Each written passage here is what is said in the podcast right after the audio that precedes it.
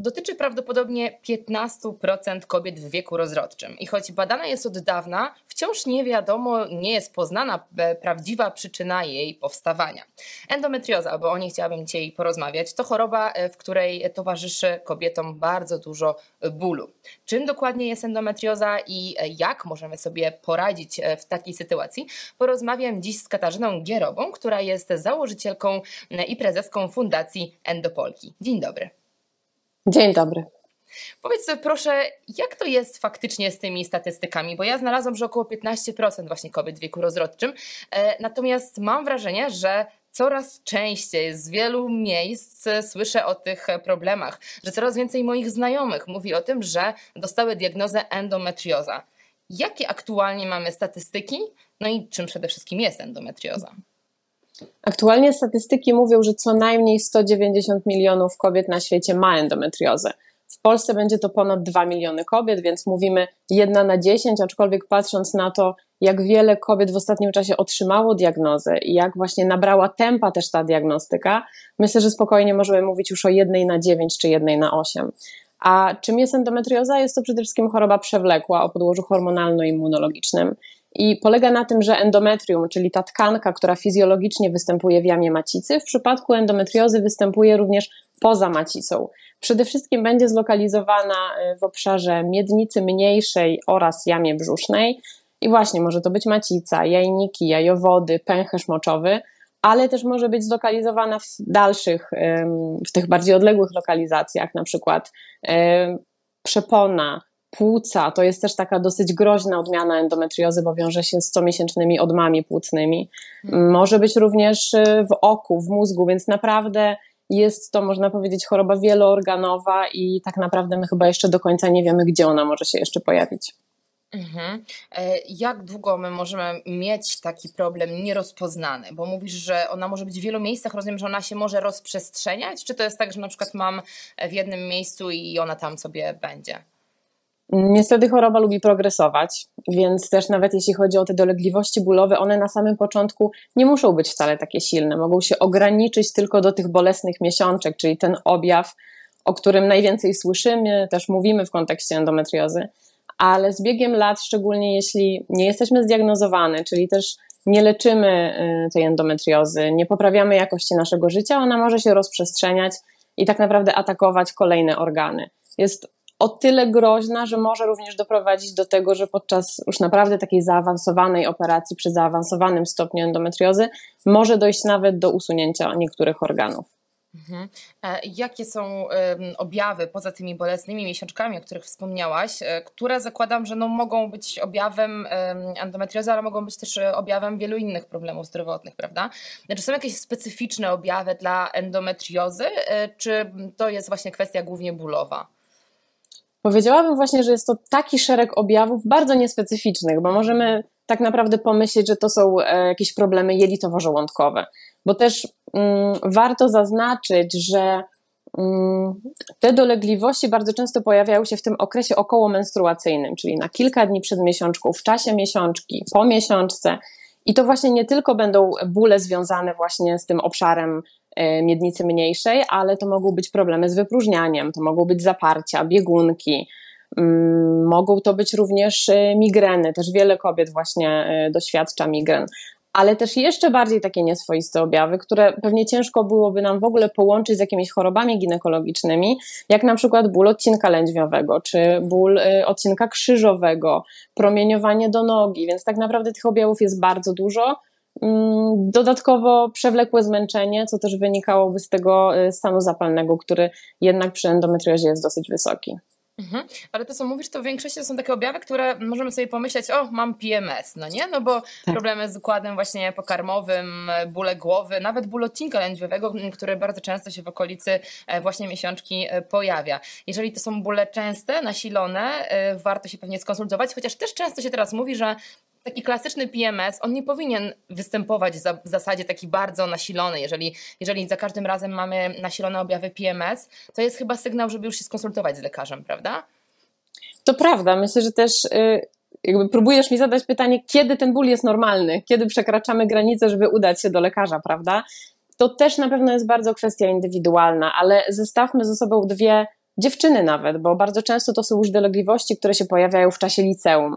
Mamy jedną, która przyjmie powiedzmy dwie tabletki maksymalnie apapu i czujesz się już świetnie, a drugą, która przyjmuje po cztery tabletki ketonalu i nie widzi żadnej różnicy, a do tego jeszcze mdleje, e, wymiotuje, ma migrenę. Więc to już jest na pewno taki stan, kiedy nie można tego bagatelizować.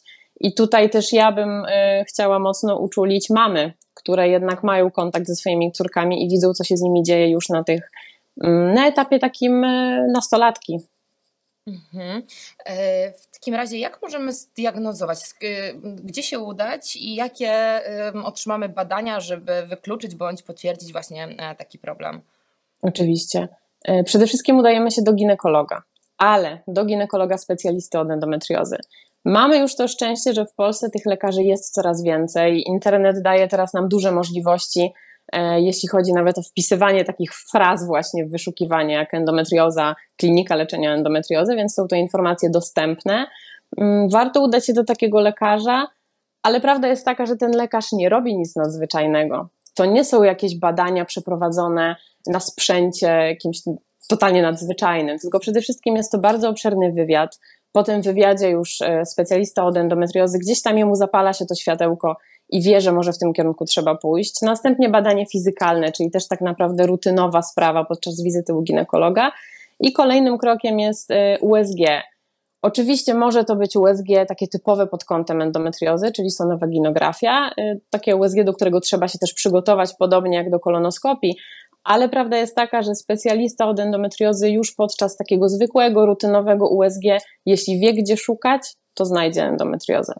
Mhm. Bo właśnie czasem słyszę, że, e, że mówi się też o podejrzeniu endometriozy, czyli że lekarz nie jest pewny, że podejrzewa, ale być może tych objawów być może nie, nie, nie, nie jest na tyle to widoczne, na tyle e, mhm. rozrośnięte, że tak powiem. I, I, że to może być taki, taki właśnie zespół, zespół objawów, że nie dostaniemy na początku tej diagnozy, że to jest prawdopodobnie do obserwacji.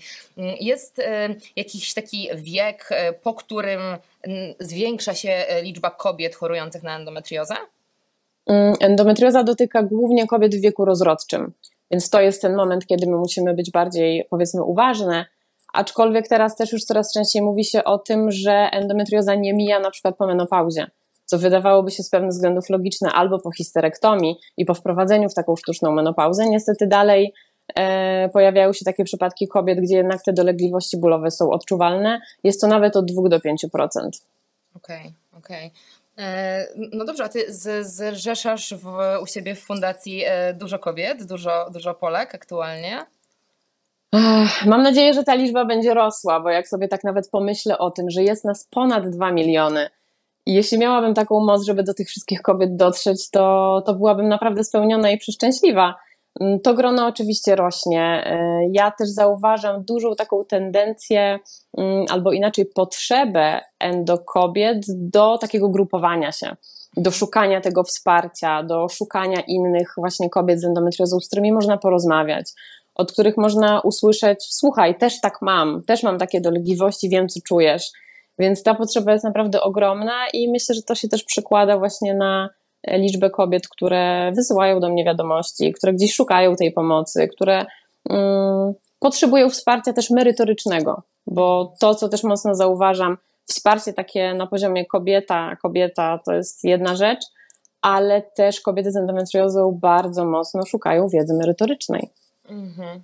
Tak, i to też jest ważne. Pewnie zaraz się zapytam o różne mity, które być może tutaj y, funkcjonują, ale, e, ale tutaj jeszcze mam do Ciebie takie pytanie. Jak sądzisz, albo być może y, już mamy takie dane, dlaczego teraz tak dużo się, jakby tak dużo tych diagnoz jest? Czy to jest kwestia lepszej diagnostyki, czy to jest kwestia stylu życia człowieka XXI wieku, który właśnie sprzyja niestety e, pogorszeniu zdrowia i między innymi temu kierunkowi właśnie endometriozy? Myślę, że poruszyłaś dwa bardzo ważne wątki i jeden i drugi jest prawdziwy. I to są tak naprawdę czynniki wpływające na to, że yy, ostatnio też mam takie wrażenie, że diagnoza za diagnozą się pojawia. Że tego jest naprawdę strasznie dużo. Przede wszystkim tak, świadomość, rosnąca świadomość endometriozy ma ogromny wpływ na to, yy, że kobiety nawet przypadkiem z mediów, z mediów społecznościowych oczywiście również dowiadują się o tym, że w ogóle taka choroba jest I z mediów społecznościowych to, co jest też ważne, chciałabym powiedzieć, że coraz częściej lekarze, którzy się specjalizują w endometriozie, zakładają konta na przykład na Instagramie i gdzieś szerzą tą wiedzę, mówią o tym, czym jest endometrioza i naprawdę tutaj ukłon w ich stronę, bo, bo robią świetną tym robotę i wiele kobiet dzięki temu właśnie się dowiaduje, że ich dolegliwości nie są do końca normalne, że z takim bólem mm, nie trzeba przede wszystkim żyć, że można coś z tym zrobić. E, więc na pewno, na pewno ta rosnąca świadomość ma tutaj duży wpływ. No ale z drugiej strony, jak się nie zgodzić z tym, że styl życia człowieka XXI wieku bardzo sprzyja stanom zapalnym? Ta przetworzona żywność, naładowana cukrem, ogromny stres w pracy, presja, nagonka, brak snu. Tutaj akurat jesteś świetnym ekspertem, jeśli chodzi o temat snu i wiesz, jak wygląda sytuacja. To wszystko będzie sprawiało, że jest to naprawdę świetne, świetna przestrzeń dla endometriozy, żeby pokazała, co ona potrafi. I ja to nawet widzę też po sobie, mm, jak dużo w dłuższej perspektywie dała mi zmiana tych nawyków, uregulowanie rytmu okołodobowego, zadbanie o sen, o te podstawy tak naprawdę i jak szybko niestety dolegliwości bólowe potrafią się pojawić, gdzie tylko trochę odpuszczę, czy to będzie w kontekście snu, czy diety przeciwzapalnej. Więc zdecydowanie im bardziej powiedzmy żyjemy właśnie tak prozapalnie, to myślę, że też kobiety doświadczają po prostu bardzo dużych dolegliwości bólowych teraz. W momencie, gdy właśnie jest ta dieta przetworzona, e, strasznie dużo cukru i stresu, to może te, nie wiem, 40 lat temu tak szybko nie dało się właśnie tego zdiagnozować, bo aż tylu dolegliwości nie odczuwały. Mhm. No tak, no styl życia e, człowieka XXI wieku tutaj to jest, jest bardzo prozapalnym stylem życia, to, to zdecydowanie i też wiemy, że wiele tych chorób o podłożu zapalnym e, teraz tak. przybiera e, na, na sile zdecydowanie. No powiedz, jak tak funkcjonujesz w internecie, zrzeszysz tą, tą, zrzeszasz dużo kobiet i, i dużo gdzieś tam merytorycznie poruszasz tych tematów dookoła endo. Z jakimi najczęściej mitami się spotykasz na, na ten temat? Dookoła, być może są mity, które mogą być wręcz szkodliwe w, w w kontekście właśnie e, kobiet, które chorują bądź dostają po prostu diagnozę i nie wiedzą co dalej? Myślę, że wszystkie te mity będą szkodliwe i też wpływają właśnie na to, że ta diagnostyka tak długo trwa, bo obecnie statystyki mówią o tym, że na poprawną diagnozę czekamy od 8 do 12 lat.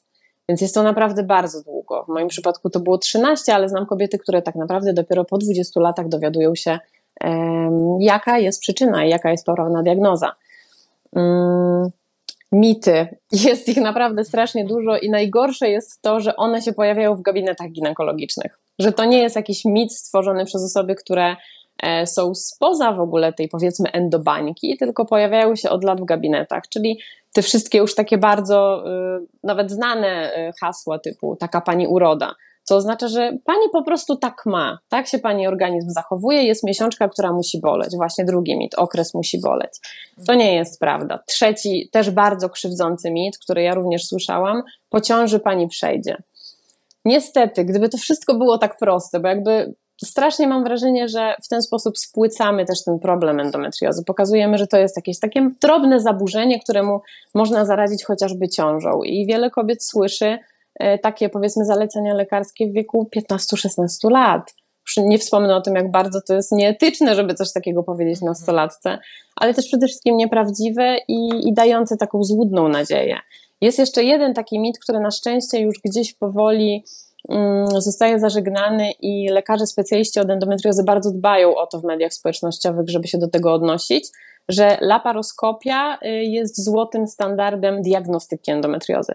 Tak naprawdę laparoskopia jest ostatnim e, krokiem, który podejmujemy, żeby dokonać tej diagnozy, jeśli poprzednie wszystkie badania, łącznie właśnie z wywiadem, z badaniem fizykalnym, USG czy rezonansem magnetycznym, y, nie, nie dają nam tej pewności, że to może być endometrioza, ale na pewno nie jest to zabieg, który wykonujemy w pierwszej kolejności, wręcz może być bardzo krzywdzący, jeśli zostanie wykonany szybko, bez jakiegoś planu i jeszcze przez y, lekarza, który po prostu nie jest specjalistą w tej chorobie. Mhm. A w jakim sensie może być krzywdzący? Mm, w kontekście płodności zmniejsza czasami naprawdę bardzo mocno szanse na, y, na macierzyństwo. Okej. Okay. Okej, okay, no e, argument taka pani uroda e, znamy też, e, no właśnie, z różnych, z różnych obszarów tutaj.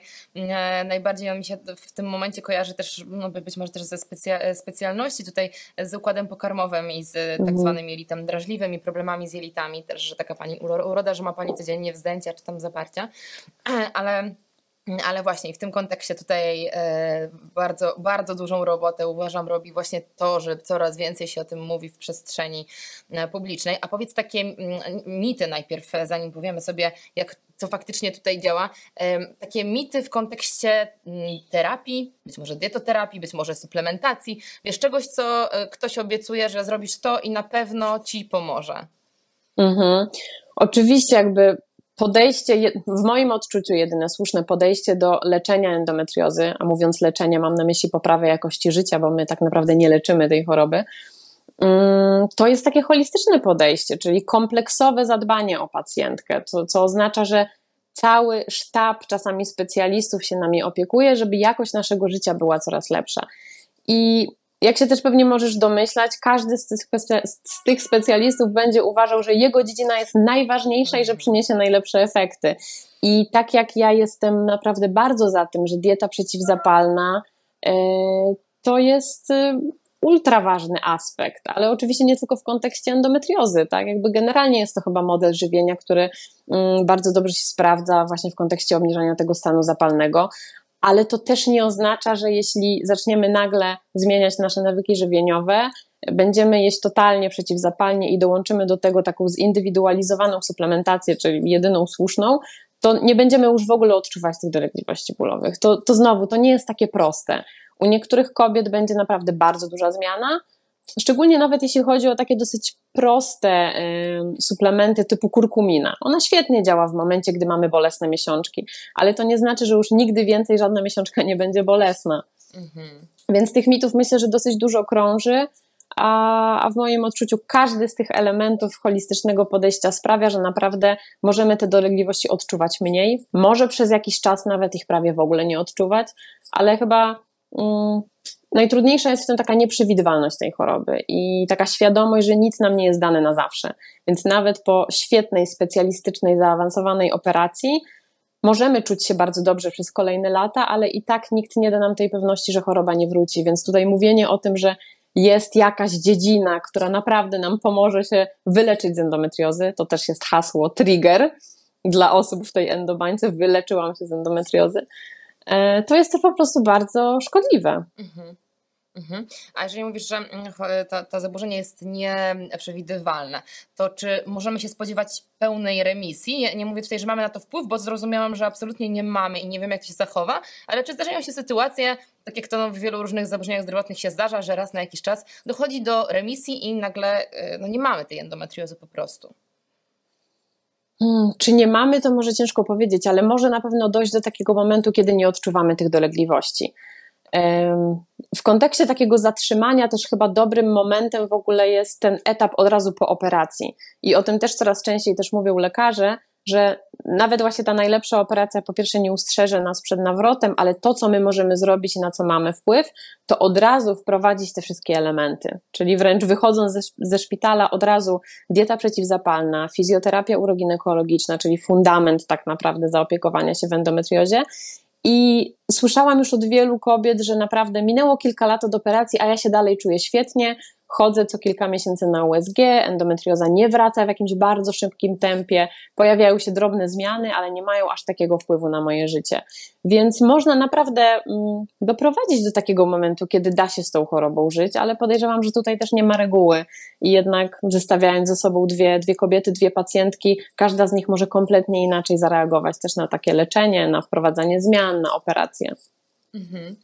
No dobra, w takim razie, jeżeli mamy tą kobietę, która by chciała jak najwięcej, wiesz, sobie tutaj wprowadzić tych elementów, żeby e, no, no zminimalizować te objawy. E, powiedziałaś o diecie przeciwzapalnej. E, co poza tą dietą możemy tutaj na pewno zadziałać, jeżeli chodzi na przykład o aktywność fizyczną, jeżeli chodzi o kwestię używek. Powiedziałaś też o tej fizjoterapii uroginekologicznej. Też mnie to zaciekawiło, w jaki sposób to może zadziałać. Jakbyśmy tutaj sobie mhm. omówiły te kilka elementów, E, po wysłuchaniu naszej rozmowy, żeby w razie czego kobieta, która nas słucha, już mogła przed nawet jeszcze tutaj diagnostyką zastosować rzeczy, które podejrzewam, że dotyczą zdrowego stylu życia, prawda? E, a które, a które być może już będą w stanie pomagać w objawach. Jasne, zdecydowanie to nie są zmiany, które powiedzmy są jakieś stworzone tylko dla kobiet z endometriozą, bo tak jak właśnie mówimy, czy dieta przeciwzapalna, czy aktywność fizyczna, czy sen, to wszystko tyczy się jakby nas, ludzi, prawda? ale zaczynając od fizjoterapii uroginekologicznej, oczywiście nie musimy czekać na diagnozę endometriozy, żeby się udać do takiej fizjoterapeutki, e, bo już nieraz też się z tym spotkałam, że każda kobieta przynajmniej raz w życiu powinna pójść właśnie do fizjoterapeutki uroginekologicznej, w szczególności jeśli e, stara się o dziecko albo w ogóle jest w czasie ciąży lub po ciąży. Ale co jest ciekawe, sporo kobiet pierwszą w ogóle nawet nie diagnozę, ale Mm, takie przypuszczenie, że to może być endometrioza, właśnie słyszysz w gabinecie fizjoterapeutki uroginekologicznej. E, więc na pewno warto taką wizytę odbyć. A co nam to daje? Regularna fizjoterapia to przede wszystkim świetne wsparcie w dolegliwościach bólowych. A tak jak właśnie i o tym mówimy, i to jest chyba najbardziej taka powszechna w ogóle informacja dotycząca e, endometriozy, że to jest choroba, która wiąże się mocno z bólem. Tylko właśnie, to nie będzie tylko ból w czasie menstruacji, ale będzie to ból podczas współżycia i tutaj świetnie się też właśnie sprawdza fizjoterapia uroginekologiczna. Mm, będzie to ból podczas wypróżniania, podczas oddawania moczu i to są te wszystkie właśnie aspekty, w których fizjoterapeutka może nam pomóc, może zastosować swoje indywidualne terapie, może dać nam ćwiczenia do domu, albo nawet czasami mm, pozycje takie, w których możemy ułożyć nasze ciało, gdy doświadczamy bólu. Więc to wszystko to są takie bardzo praktyczne narzędzia do codziennego wspierania się w chorobie.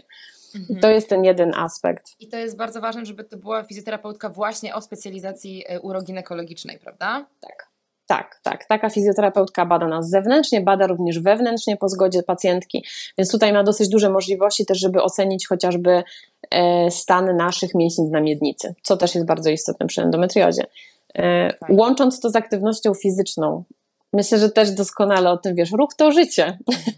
I tutaj kobiety z endometriozą nie są w żaden sposób wykluczone, pod warunkiem, że dobierają ten ruch do siebie, ale do danego dnia, tak naprawdę do momentu, bo to, że na przykład dzisiaj jestem w stanie przejechać jakąś bardzo długą trasę na rowerze, to nie znaczy, że za trzy dni będę mogła zrobić to samo, bo może moje ciało będzie na trochę innym etapie, może będzie potrzebowało zwolnienia, może wystarczą ćwiczenia na macie czy yoga, więc tutaj mm, taka uważność właśnie na to ciało, czego ono potrzebuje w danym momencie, ale ten ruch jest zbawienny i nawet e, w momencie odczuwania bólu, ta pozycja taka embrionalna, którą zazwyczaj przyjmujemy, kulimy się w kłębek, bo, bo tak nas boli brzuch, to tak naprawdę paradoksalnie nam szkodzi, bo w momencie, gdy my trochę bardziej poruszamy miednicą, pobudzimy to krążenie, będziemy się czuć lepiej. Więc to też są takie wskazówki, które właśnie możemy dostać od fizjoterapeutki uroginekologicznej. Mm, co dalej? O diecie tak, o diecie mówiłyśmy, no sen. Myślę, że jesteś tutaj akurat świetną specjalistką, która może powiedzieć, dlaczego ten sen dla nas jest taki istotny. Yy, I w kontekście endometriozy również też mówi się o melatoninie, ja też sama po sobie widzę, jak czasami nawet nie powiedzmy z własnej chęci, ale jestem przymuszona do tego, żeby ten sen był krótszy, gorszej jakości. Mhm. Mamy różne okoliczności, jakieś typu wesela na przykład, tak? I na to już nie mamy wpływu. Też pamiętajmy, że jesteśmy ludźmi, jesteśmy takimi samymi kobietami jak każda inna. I jednak ten organizm później dużo dłużej dochodzi do, do tego momentu równowagi. Więc to są czasami nawet nie takie poważne zmiany. Powiedziałabym, że wyrobienie jakichś nowych nawyków, no trochę nowego życia na pewno dla niektórych, e, ale też wiele możemy zrobić właśnie na własną rękę i wydaje mi się to pocieszające. No, a czy współistnieją jakieś zaburzenia e, zdrowotne często z endometriozą? Myślę sobie tutaj na przykład zaburzenia metaboliczne, takie jak insulinooporność, e, czy, czy gdzieś tam innego rodzaju zaburzenia, które dużo częściej diagnozuje się w parze czy w grupie właśnie z endo? No, zdecydowanie. Endometrioza uwielbia chodzić w parach, w grupach. Często będzie to właśnie insulinooporność, będzie SIBO, co też oczywiście wynika e, ze stanu jelit, z zaburzeń mikrobioty. Mhm. Mm, będą to choroby też o podłożu autoimmunologicznym, czyli na przykład Hashimoto.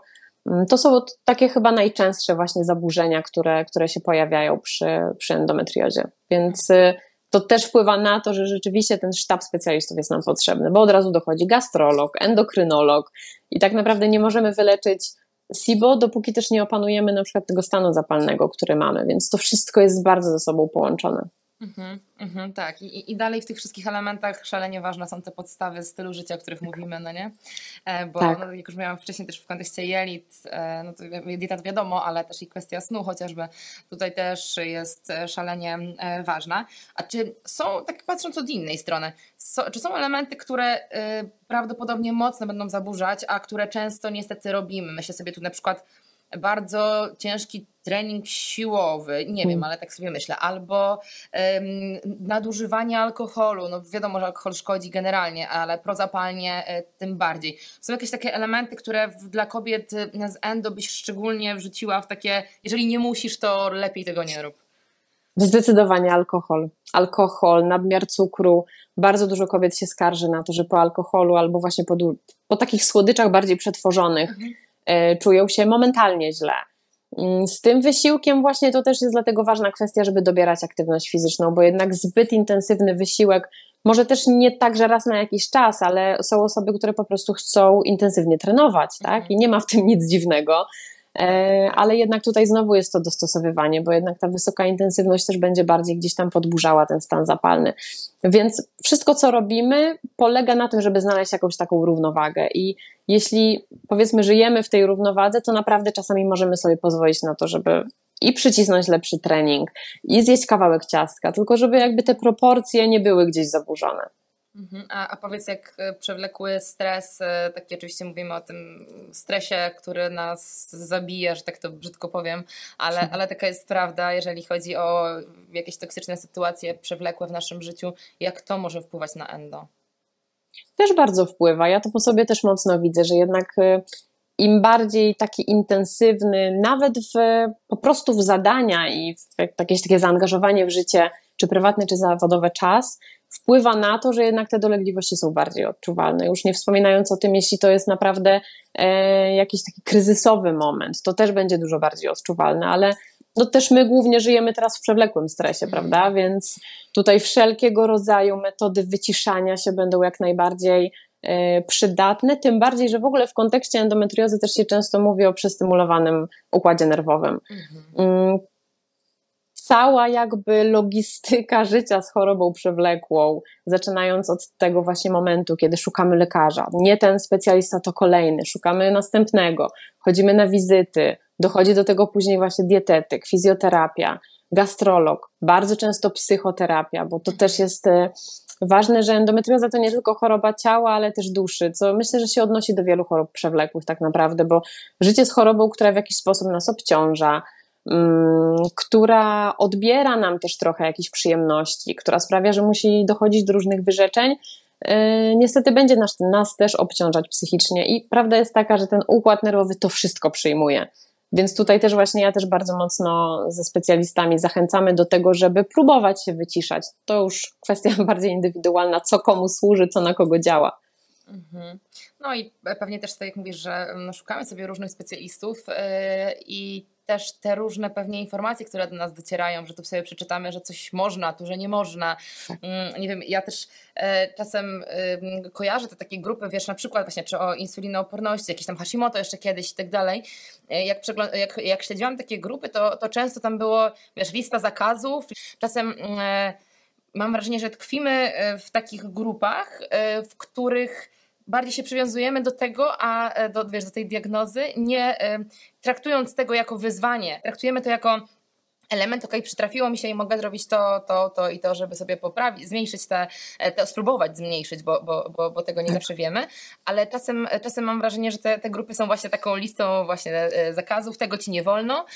Kiedyś przytaczałam też taki przykład w kontekście Hashimoto, że był taki, e, e, taki blog, gdzie, gdzie był artykuł na temat tego, jeżeli masz Hashimoto, no to pokaż to swojej rodzinie i tak dalej, bo teraz będziesz taki, taki, taki, będziesz nie do wytrzymania, bo to, bo to, bo to. Okej, okay, to jest prawda, bo, bo hormony i tak dalej, tylko że ten kontekst takiego właśnie, że ja taka jestem i już z tym nic nie zrobię, trudno, może szkodzić moim zdaniem, e, zabrań, uniemożliwiać nam działanie, e, e, w, wiesz, w tym, w tym kontekście.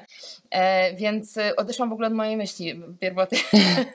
To mówisz o czarnych stronach grup wsparcia na Facebooku. Tak. tak, czarne strony jak najbardziej, ja to mocno zauważam oczywiście jestem tylko na grupach związanych z endo, nie wiem jak jest na mhm, innych, mhm. ale podejrzewam, że tutaj endometrioza nie jest wyjątkiem.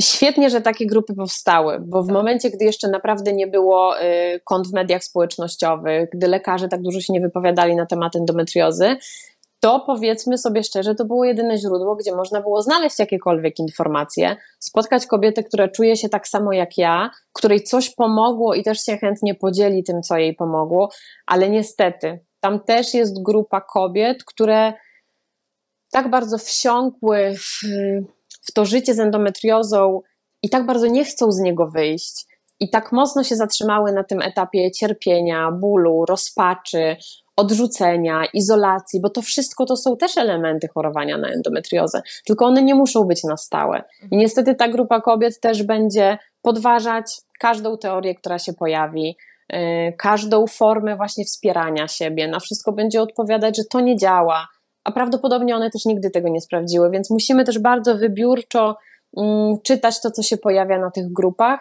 nie dać się trochę wpędzić w takie czarnowictwo. To jest jakby ta negatywna narracja, to jest mm, coś, co się też bardzo często właśnie pojawia w przypadku y, chorób przewlekłych, taki bardzo wysoki poziom katastrofizacji.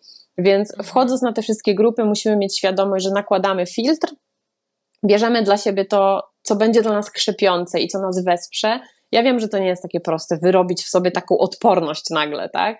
bo te złe informacje będą gdzieś tam zalewane. Prawdopodobnie pod każdym postem taki komentarz się zdarzy. Mhm. Mm, no ale właśnie, jakby to już od nas zależy, co my przyjmiemy, a czego nie, bo te grupy niestety mają też swoje właśnie czarne strony. Mhm. Tak, no właśnie, bo, bo, tak dziękuję Ci bardzo, że, że, że to tak opisałaś, bo właśnie miałam na myśli, e, tak mi się przypomniało właśnie od czego wyszłyśmy, tak, czyli wyszłyśmy od tego, że, e, e, że gdzieś tam na różne można trafiać rady, które nie są spójne i przez to się w tym jeszcze bardziej gubimy, dlatego świetnie ponownie, że powstała Twoja inicjatywa, gdzie bardzo dużo kładziesz nacisk na zarówno merytorykę, ale i zrzeszanie tych dobrych specjalistów, którzy, którzy faktycznie znają się na rzeczy. I to jest jest bardzo ważne, e, dzięki czemu jest taką kotwicą, że od tego się można odbić, ok, nie będę musza, musiała, e, dostaję diagnozę, nie muszę szukać miliona, przeszukiwać miliona grup w poszukiwaniu jakiejś rady, tylko mam tutaj już wybrane przez osoby, które naprawdę siedzą w temacie i same na sobie wiele rzeczy um, raz też sprawdziły, ale mam na myśli tu bardziej, że same przysiały jakby tę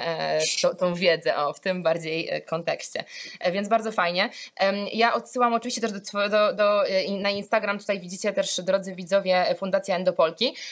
A na moim Instagramie e, dostałam też kilka pytań, więc pozwolę sobie teraz do nich przejść. E, przed przed każdą rozmową też e, staram się takie okienko zostawić, więc również na mój Instagram Was zapraszam. I tutaj ciekawym pytaniem było pytanie na temat, czy przyjmowanie hormonów antykoncepcji rzeczywiście hamuje, spowalnia rozwój endo? Mhm. Ja myślę, że to jest też bardzo indywidualna kwestia, bo po mhm. pierwsze nie ma jednego leku na endometriozę. Mm, jest szereg różnych y, hormonów, które przyjmujemy. Będą to czasami jednoskładnikowe hormony, czasami będą dwuskładnikowe. I tutaj też, ja oczywiście nie będąc lekarzem, nie jestem w stanie odpowiedzieć na to z takiej perspektywy medycznej, w którym momencie wybieramy taki lek, a w którym inny lek. Aczkolwiek widzę po kobietach, widzę też po sobie, po tych wielu latach, powiedzmy, doświadczenia życia z chorobą, mm, że to jest trochę metoda prób i błędów, czyli sprawdzanie, co na mnie lepiej działa, który składnik będzie dla mnie lepszy, który Mm, zahamuje na przykład krwawienia, które się pojawiają pomiędzy miesiączkami. Ale niestety nie dla każdej kobiety to będzie też niosło ze sobą jakąś super ulgę. Oczywiście znam takie, którym bardzo pomaga bycie y, na, na hormonach bez przerwy, czyli jakby wyłączanie cyklu poprzez hormony i rzeczywiście one wtedy żadnych dolegliwości nie odczuwają, bo nie ma tej miesiączki, a w ich przypadku miesiączka była najgorszym momentem w całym miesiącu. Ale na przykład w moim przypadku przed operacją było tak, że pomimo tego, że przez dwa lata też miałam wyłączony cykl, moje objawy i tak się pojawiały. One były mhm. kompletnie inne niż te, e, które się pojawiają w czasie okresu, mm, ale dolegliwości bólowe też się pojawiały, więc tutaj strasznie bym chciała kiedyś móc odpowiedzieć na to pytanie. Tak, to są leki, które mhm. bardzo pomagają i zachęcam wszystkie kobiety do brania, bo oczywiście też mają jakiś szereg skutków ubocznych, tak? Jak każde, każde leki, które przyjmujemy, więc um, czasami te skutki uboczne niestety biorą górę i są tak trudne do nawet powiedzmy przezwyciężenia dnia, do tego, żeby być aktywnymi zawodowo, że kobiety też niektóre po prostu muszą rezygnować z tych leków i radzić sobie tylko w tej powiedzmy naturalnej formie. Więc tutaj temat na pewno bardzo szeroki i, i myślę, że y, taka wiedza z perspektywy właśnie medy, medycznej, z, z perspektywy lekarza byłaby też tutaj dobrym uzupełnieniem. Mhm. Na pewno, jeżeli chodzi o leki, to tak zawsze to będzie kwestia personalizacji, prawda? Bo, bo tak. lekarz zawsze właśnie mm, po to, po to chodzimy do lekarzy, żeby oni wzięli pod uwagę różne elementy naszego życia, wyników badań, inne leki, które przyjmujemy, więc, e, więc to jest szalenie ważne, e, żeby to znowu wracając do tych rad uniwersalnych, że one nie zawsze w takim kontekście się, się sprawdzają i dlatego tak ważny jest kontakt z dobrym e, specjalistą. A powiedz mi, tak mi przyszło jeszcze, bo chyba o tym nie powiedziałyśmy, czy w endometriozie może towarzyszyć mm, po pierwsze zaburzenia miesiączkowania w kontekście tego, że tracimy miesiączkę na jakiś czas, a po drugie, czy na ile endometrioza zmniejsza ryzyko zajścia, znaczy zmniejsza ryzyko, utrudnia nam mhm. zajście w ciążę?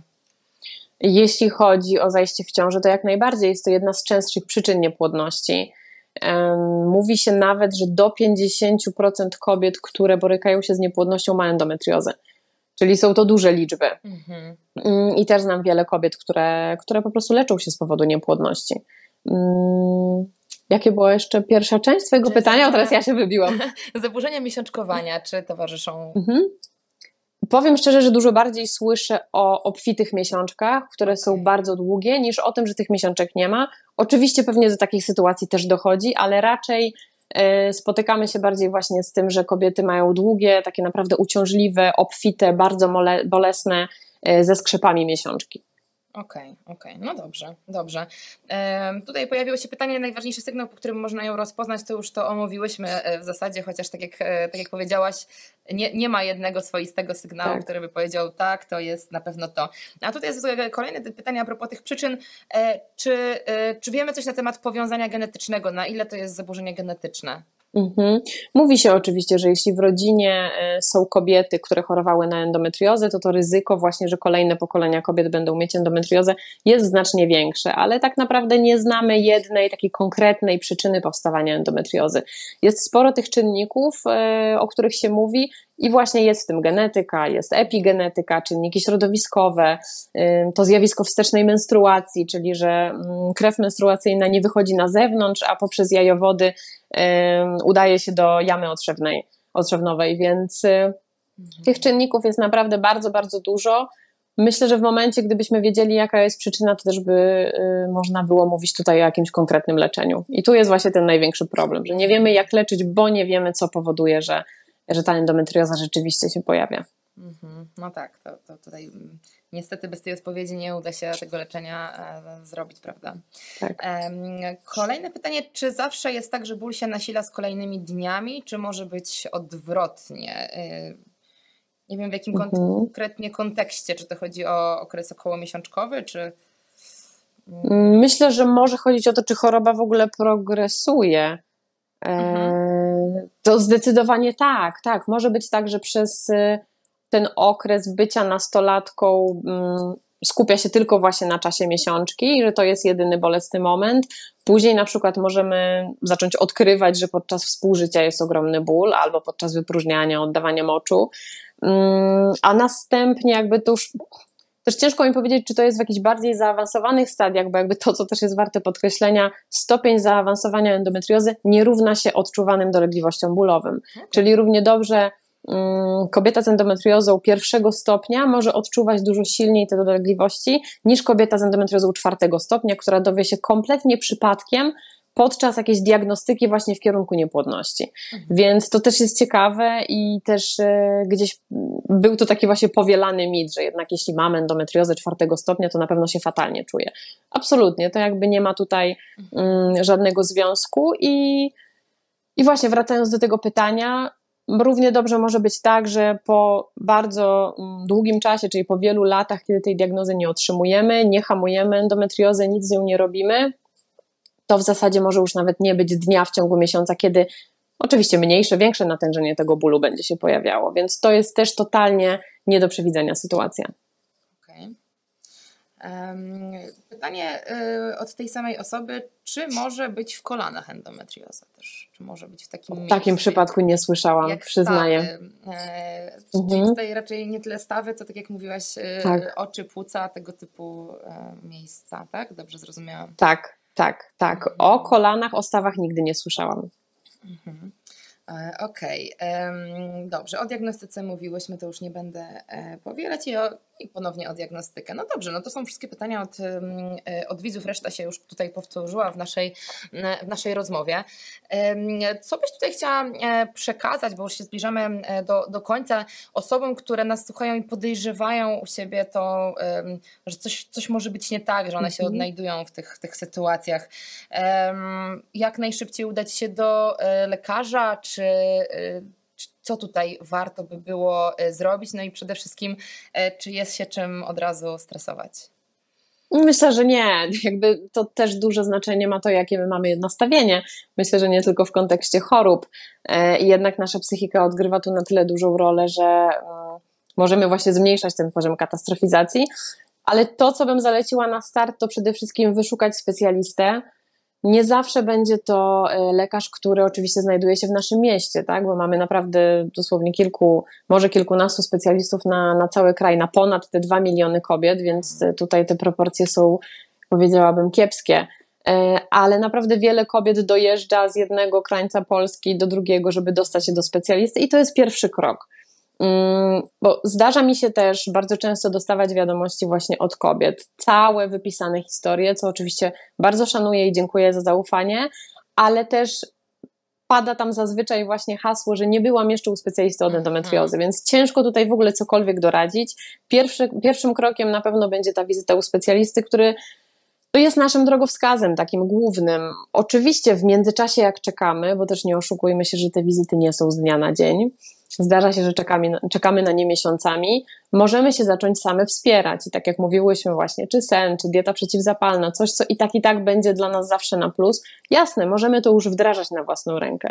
Aczkolwiek tym pierwszym krokiem musi być specjalista od endometriozy, który mm, powiedzmy, że będzie takim naszym trochę lustrem endometriozy i nam pokaże, w jakim stanie rzeczywiście e, ta choroba jest, a przede wszystkim potwierdzi lub wykluczy diagnozy, bo to też nie jest oczywiste, że gdy doświadczamy takich dolegliwości bólowych, to musi być od razu endometrioza, bo o wykluczeniach również słyszę. Mhm. Długie kolejki są do takich specjalistów w Polsce? E, zdarzają się kilkumiesięczne kolejki. W przypadku niektórych lekarzy będą to terminy na przyszły rok. No mamy teraz październik, to może nie jest aż tak dużo czasu. Tak.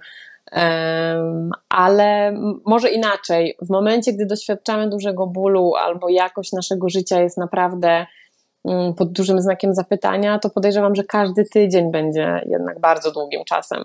Więc w momencie, gdy musimy czekać na przykład 4-5 miesięcy na wizytę, to jest y, ogrom czasu. Tak, oczywiście, tak, oczywiście. Tak. Ja ostatnio widziałam na jednym z kanałów na, na, na YouTubie, e, gdzie pan dzwonił i próbował się na NFZ umówić do kardiologa i pan usłyszał, że na 2025 rok kalendarze już są zamknięte, niedługo otwieram na 2026, więc jest no to, no właśnie. Jest to przerażające, zdecydowanie. I podobna sytuacja była z endokrynologiem, e, więc, więc podejrzewam, że z, właśnie no, na NFZ pewnie tutaj nawet nie ma co, co liczyć, tylko trzeba się uzbroić tutaj w, w, w cierpliwość i w finanse, że tak powiem, żeby, żeby jak najszybciej do dobrego specjalisty trafić, ale podejrzewam, że prywatnie, prawda? Zdecydowanie. Leczenie generalnie endometriozy jest leczeniem prywatnym. Jeśli chodzi o to holistyczne zadbanie, to tutaj nawet nie ma żadnych wątpliwości. E, fizjoterapia uroginekologiczna też nie jest refundowana. A to, tak jak mówiłam, to jest ten fundament. Bardzo często raz w tygodniu nawet chodzimy na taką terapię. Jeśli chodzi o ginekologa na NFZ, oczywiście można się zapisać, z tym, że wydaje mi się, że jeśli kobieta przez ostatnie, powiedzmy, nawet 5 lat szuka odpowiedzi e, na te dolegliwości bólowe, szuka diagnozy, szuka przyczyny, to każda kolejna mm, wizyta u lekarza, który no nie zajmuje się tą chorobą, to jest tylko wydłużanie tego czasu. Jakby to jest strata czasu, nawet jeśli nie strata pieniędzy. Więc oczywiście zdaję sobie z tego sprawę, że to są bardzo kosztowne wizyty, um, rzędu naprawdę kilkuset złotych, ale już w pewnym momencie trzeba sobie chyba zadać pytanie, co jest dla mnie cenniejsze. Czy ten mój czas i moje zdrowie, czy, czy odłożone gdzieś pieniądze w portfelu, bo, bo domyślam się, że nie każda kobieta może po prostu tak pójść na wizytę i od razu wydać 500 złotych. Na pewno a, a z drugiej strony, tak jak mówisz, no, generalnie diagnoza jest bezcenna, kiedy się z czymś przez lata borykamy i nie wiemy, co to jest, prawda? Więc to jest też podejrzewam już taki pierwszy etap właśnie ulgi. Być może właśnie to jest to, że nie tego załamania, a tej ulgi, że okej, okay, ja wiem, co mi jest i teraz wiem, co mogę zrobić, żeby jak najbardziej sobie tym, z tym pomóc, e, a to już z jakim efektem, no to już wiele czynników na to będzie wpływało. Nie? Tak, tak, zdecydowanie wiele kobiet właśnie mówi o tej uldze, którą dostaje podczas pierwszej wizyty, bo w końcu ktoś zauważył mój ból, w końcu ktoś przyznał, że naprawdę może mnie boleć. Mhm. I że to nie jest tak, że taka moja uroda. Tak, tak, albo że sobie coś wymyśliłam i to jest tylko w mojej głowie, bo to też jest jeden z kolejnych mitów. Mhm. No tak, bardzo krzywdzące zresztą, prawda? Tak. No dobrze, powiedz, mamy tutaj Twój Instagram, Fundacja Endopolki. E, ja bym chciała podlinkować też Twoją grupę tutaj do opisu e, dla kobiet, które by chciały dołączyć e, do, do tej grupy po naszej rozmowie.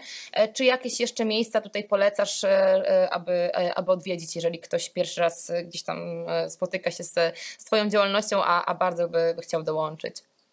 Przede wszystkim media społecznościowe, ale również strona internetowa www.endopolki.org.pl, na której też znajduje się darmowy e, e-book 130 stron, 5 rozdziałów pisanych przez specjalistki, więc e, myślę, że to może być też takim właśnie dobrym wsparciem na start, nawet kiedy czekamy na diagnozę, żeby czegoś już się dowiedzieć o tej endometriozie i, mm, i przeczytać to z taką nadzieją, bo taki też był nasz zamysł, żeby właśnie tam nie było tak dużo tej dramaturgii i takiej katastrofizacji, a żeby pokazać, że naprawdę z endometriozą można żyć i odważę się powiedzieć nawet szczęśliwie. Mhm. No, 130 stron to naprawdę musi być kawał wiedzy. Super. Tak, bardzo, tak. bardzo w takim razie polecam. Wszystkie linki wrzucam do opisu e, i, i też bardzo Ci dziękuję za rozmowę. Kawał wiedzy i mam nadzieję, że, e, że wiele osób e, tutaj udało się też uświadomić i jak, jak, jak powiedzieliśmy na koniec, najważniejsze poszukiwanie e, diagnozy i nie załamywanie się. Dziękuję Ci bardzo za tak. rozmowę. Bardzo Ci dziękuję za zaproszenie.